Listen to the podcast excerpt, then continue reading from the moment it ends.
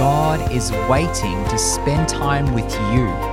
Let's lean into His presence and hear His voice. Welcome to Five Minutes with the Father.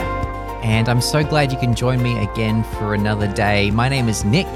I'm really grateful you're here. If you'd like to connect with me in other ways, you can do so by searching Narrow Way Ministries on Facebook or YouTube as well, uh, and also on Instagram, available there too.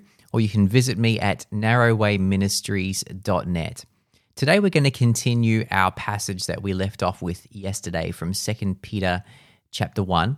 I'm going to read verses 5 to 8 and we'll briefly talk about that together in our time this morning.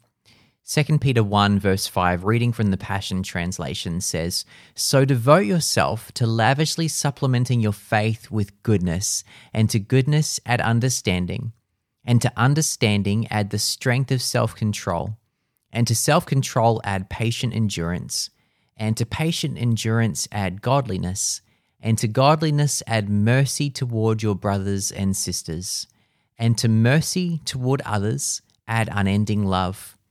Since these virtues are already planted deep within, and you possess them in abundant supply, they will keep you from being inactive or fruitless in your pursuit of knowing Jesus Christ more in- intimately.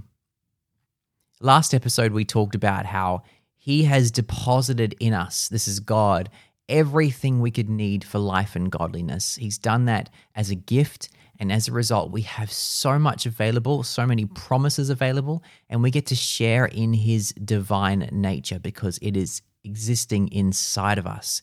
And today, we're going to talk about how we then have this challenge to devote ourselves to supplementing that faith, supplementing that gift with things uh, that are of God. And so, even though his divine nature is planted inside of us, we're also expected to devote ourselves, to put our intense effort to supplement or to aid or contribute to the things that God has given us. Of course, nothing is possible without God, but it's also a priority, or it should be a priority for us to devote ourselves to these things as well. And so these verses talk about this, this beautiful progression of things that are available to us that we should be pursuing. The first thing is goodness. In other words, integrity, high moral standards.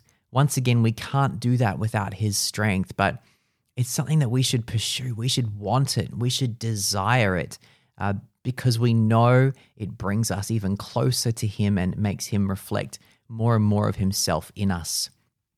And then from uh, to our goodness, we add understanding. Now, that is knowledge, but not just knowing about something, it's comprehending it. And in this case, it's knowing God and his ways, knowing what is important to him. Then to our understanding, we add self control. And that means being restrained, particularly towards things that are not good, the temptations that we face, the lusts and the desires and the temptations of this life. We are restrained in participating in those things.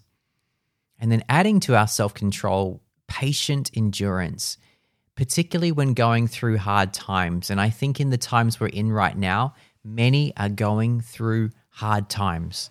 And so we endure, we persevere, we don't give up. Or when we're in seasons of waiting, we don't we don't give up. We keep pursuing him. And then adding to that patient endurance, we pursue godliness or holiness, basically looking and, and acting like God Himself, God in the flesh, manifesting Himself through us. And then on top of godness, we push, godliness, we pursue mercy towards our brothers and sisters, not holding on to grudges, forgiveness, compassion, affection towards our brothers and sisters, towards uh, those, well, to all people. Um, I think particularly it's talking here about other brothers and sisters in Christ. And on top of that, unending love. We pursue love. The Bible talks about love being our highest goal, what we should pursue above all else. Yes, we can want the gifts. Yes, we can want the anointing. Yes, we can want the presence. But without love, it all amounts to nothing. So there's a lot of beautiful things here that we can pursue.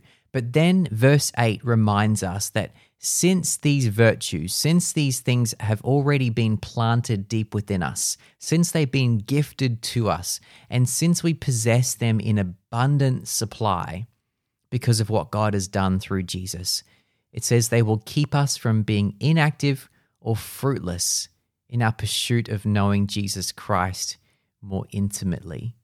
So we have this promise that we can access them and that they will keep us on the path that God has created us to live in. What a beautiful reminder from this passage. It's First Peter, uh, Second Peter, chapter one, verses five through eight.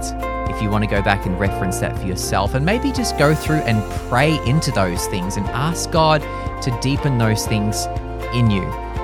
My name is Nick, and I'm so glad you have joined me on this journey of pursuing five minutes with the Father. I look forward to you joining me again next time.